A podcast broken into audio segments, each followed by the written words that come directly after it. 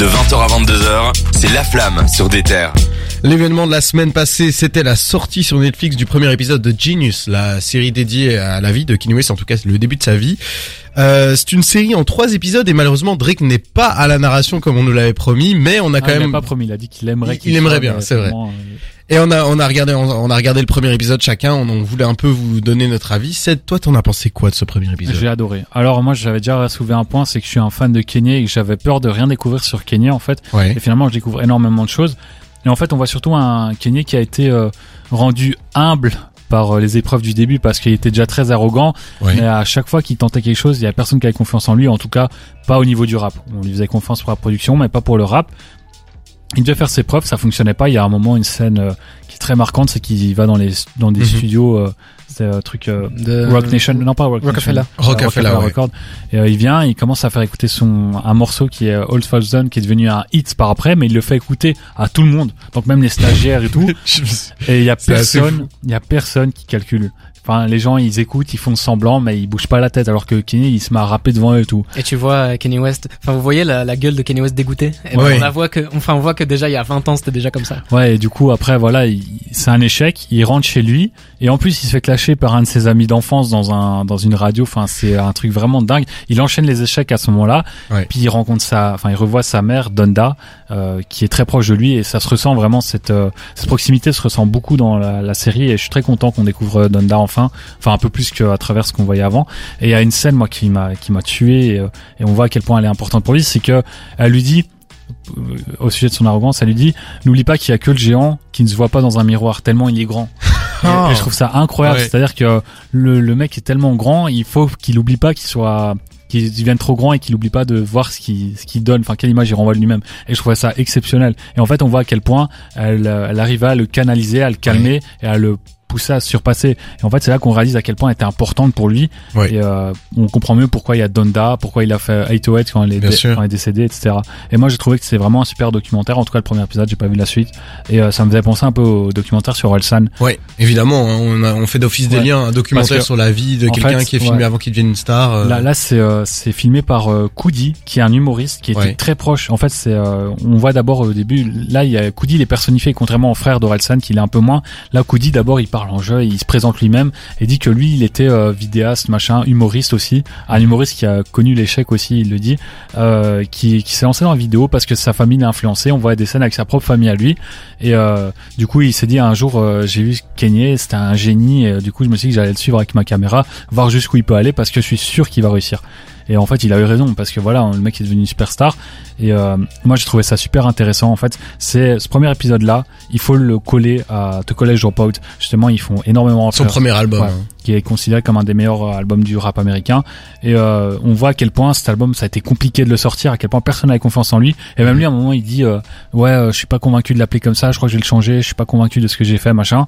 Et finalement, bah, c'est un des plus grands albums euh, de l'histoire du rap. Donc, euh, on voit à quel point c'est compliqué de sortir un album qui va devenir un classique et à quel point tout le monde doutait de lui. Et même Ouais. lui venait finir par en douter, alors qu'il était convaincu de lui au début. Et donc pour un fan, c'est vraiment, euh, c'est un, un Ouais, franchement, on découvre énormément de choses. Et je pense que même pour un non fan, mais quelqu'un qui est euh, qui écoute Kenyé, je pense qu'il faut quand même écouter College Dropout et au, au moins traduire parce que dans College Dropout, il, faisait déjà beaucoup de références à ça. Euh, traduire cet album-là, puis regarder la série et on découvre en fait en images ce qu'on ce que lui disait dans la dans l'album et en fait on découvre que ce qui était dit dans l'album c'était jamais du mensonge, tout était vrai. Et là, on a les images qui illustrent un peu son vécu à ce moment-là. Mhm. Jawad, toi qui es peut-être un peu moins euh, calé sur Kanye West, qui, Ouais, vachement. tu m'avais dit que tu connaissais moins aussi cette période college dropout. Euh, Qu'est-ce que t'en as pensé de cette série? Et avant d'être moins calé, je suis juste moins fan que Cédric. Moi, Ouais. je le vois, enfin, je vois Kanye West moins haut que Cédric le voit. Donc, euh, c'est cette série, c'est un bon moyen de réussir à humaniser euh, Kanye West parce que ce qu'il est devenu aujourd'hui, c'est difficile de réussir à le comprendre. C'est difficile de comprendre l'humain qu'il y a derrière. Et là, ben, on se rend compte que là, il a vécu des trucs euh, compliqués et que il a, il a eu des moments de doute à ses débuts et tout. Aujourd'hui, on le voit absolument pas comme ça. Donc, ça arrive à lui donner euh, une sensibilité. On peut réussir à se rattacher à ça.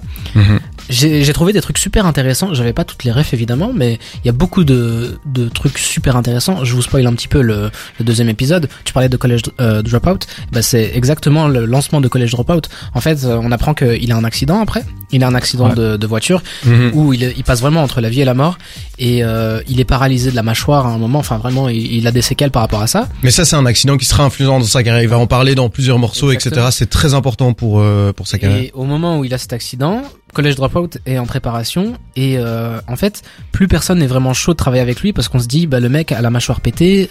Est-ce qu'on va pouvoir vraiment compter sur lui? Est-ce qu'il va pouvoir continuer à être chaud? Ouais. Mais on le voit travailler avec euh, Ludacris, on le voit travailler avec Pharrell Williams et tout le monde est bouche bée de à quel point il est fort. Même euh, Jay-Z, on l'a vu au premier épisode aussi, on voit à quel point euh, il- tout le monde était subjugué de voir que ah ouais, ce mec il fait des prods de fou, mais aussi il s'est rappé et aussi Mhm. il a il a une hargne, il a toujours eu ce, ce truc là de de confiance en lui et euh, peut-être d'arrogance si on veut, mais c'est surtout il croyait en lui-même, il croyait en sa musique et t'arrives à voir que déjà tout petit ben la scène d'ouverture du deuxième épisode, ça on le voit lui tout petit dans un un Noël de famille, enfin un truc comme ça, un dîner de famille Ouais. où euh, tout le monde est content, habillé en habit de Noël, et lui il vient et il rappe devant la caméra, tu vois. Et ça arrive à humaniser ce mec-là qui, Ouais. qui pour le moment, euh, enfin vous connaissez ses phrases, que c'est compliqué quoi. Bien sûr. Et toi, donc, euh, en tant que non fan, tu valides?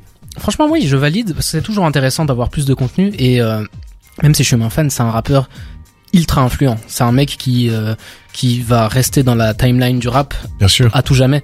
Donc euh, évidemment c'est super euh, intéressant et c'est très très bien fait, c'est très très bien produit. C'est des images d'archives, c'est beaucoup de narration de Coody t'en- parlais, mais c'est aussi Coody qui, qui parle aujourd'hui de ce qui se passait à l'époque et euh, c'est très très très bien fait. Et moi-même, le fait qu'on voit en fait l'intérieur de comment fonctionne un album, comment ça se développe, euh, comment ça se passe dans un label, etc. Je trouvais ça super intéressant de ce point de vue-là aussi. Moi, je suis content aussi, c'est que Kenny au début s'opposait à la sortie du documentaire sans avoir pu être directeur artistique parce que le Ouais. mec est perfectionniste, donc euh, il veut pas qu'un truc sorte sur lui sans qu'il ait la main mise dessus. Mhm. Mais il a quand même regardé et on voit des images où il est en train de regarder. Il a l'air d'être ému de revoir sa mère, Donda et tout. Donc euh, même lui, il a fini par le valider ce documentaire. Il a partagé sur Instagram. Donc euh, même s'il a pas été DA, il a, il y a eu l'approbation de Kenny. Donc c'est quelque chose qui est quand même assez authentique et euh, qu'il faut regarder, je pense. C'est important. On vous le recommande alors aisément, Genius. Le deuxième épisode est sorti. Tout ça est disponible sur Netflix.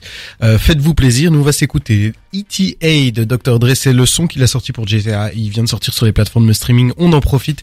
Et puis on va revenir nous tout doucement sur Made in Paris avec Voulez-vous coucher avec moi? C'est un album français cette fois. Et euh, on va vous expliquer ce qu'on en a pensé. Restez avec nous. On est ensemble jusque 22h sur des.